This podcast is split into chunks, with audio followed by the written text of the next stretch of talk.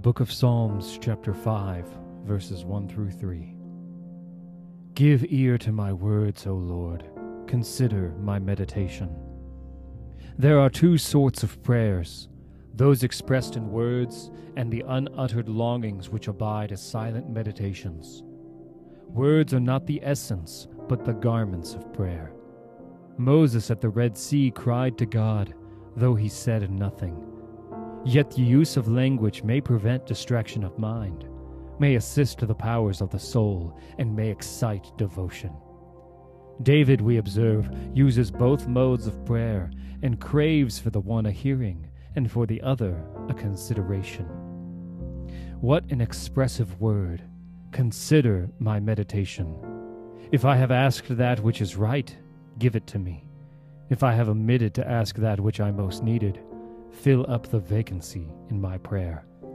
Consider my meditation. Let your holy soul consider it as presented through my all glorious mediator. Then regard it in your wisdom, weigh it in the scales, judge my sincerity and of the true state of my necessities, and answer me in due time for your mercy's sake. There may be prevailing intercession where there are no words and alas, there may be words where there is no true supplication. Let us cultivate the spirit of prayer, which is even better than the habit of prayer.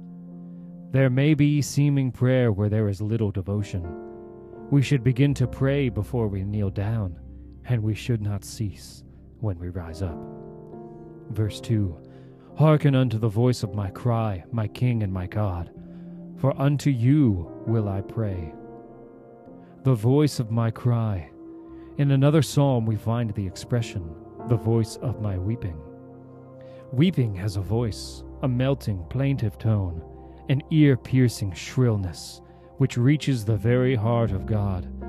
And crying has a voice, a soul moving eloquence. Coming from our heart, it reaches God's heart. Ah, my brothers and sisters, sometimes we cannot put our prayers into words. They are nothing but a cry. But the Lord can comprehend the meaning, for he hears a voice in our cry. To a loving father, his children's cries are music, and they have a magic influence which his heart cannot resist. My King and my God. Observe carefully these little pronouns, my King and my God. They are the pith and marrow of the plea. Here is a grand argument why God should answer prayer. Because he is our King and our God. We are not aliens to him. He is the King of our country. Kings are expected to hear the appeals of their own people. We are not strangers to him. We are his worshippers, and he is our God, ours by covenant, by promise, by oath, by blood. For unto you will I pray. Here, David expresses his declaration that he will seek God and God alone. God is to be the only object of worship, the only resource of our soul in times of need. Leave broken cisterns to the godless, and let the godly drink from the divine fountain alone. Unto you will I pray. He makes a resolution that as long as he lives, he would pray. He would never cease to supplicate, even though the answer does not come. Verse 3 My voice shall hear you in the morning, O Lord. In the morning will I direct my prayer unto you, and will look up. Observe, this is not so much a prayer as a resolution. My voice will you hear. I will not be dumb, I will not be silent.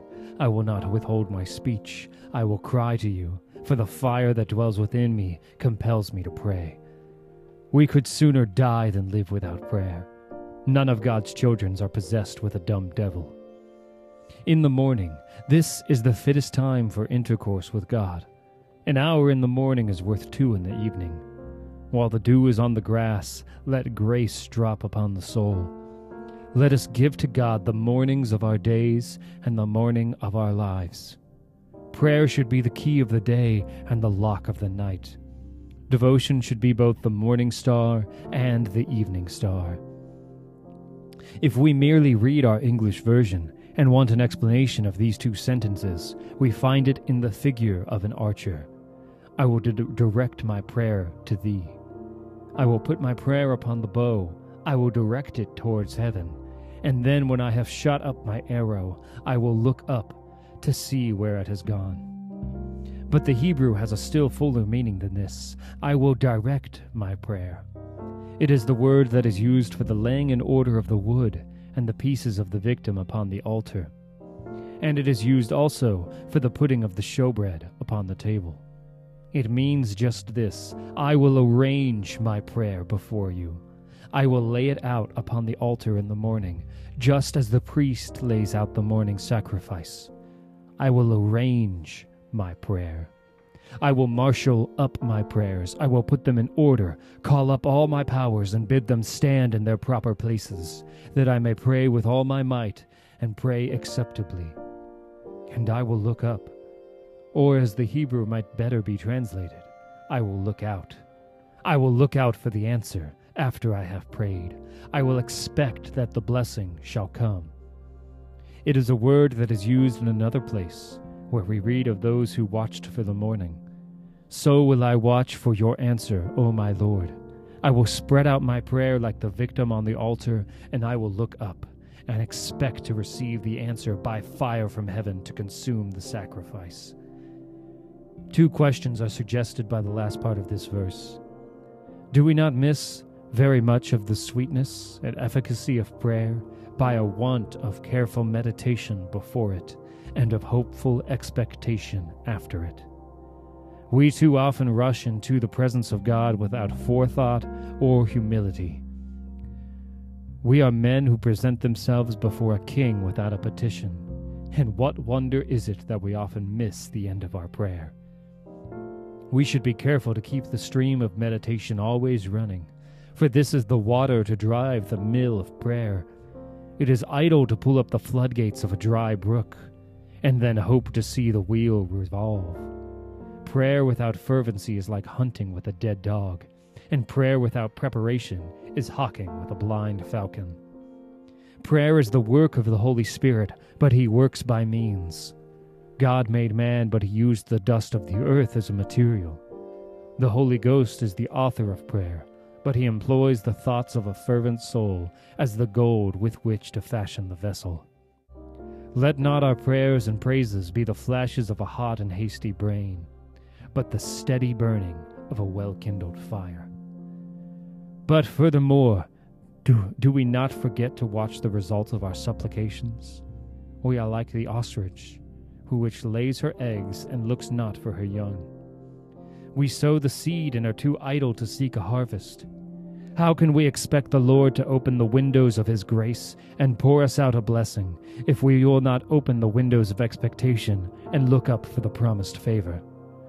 Let holy preparation link hands with patient expectation, and we shall have far larger answers to our prayers.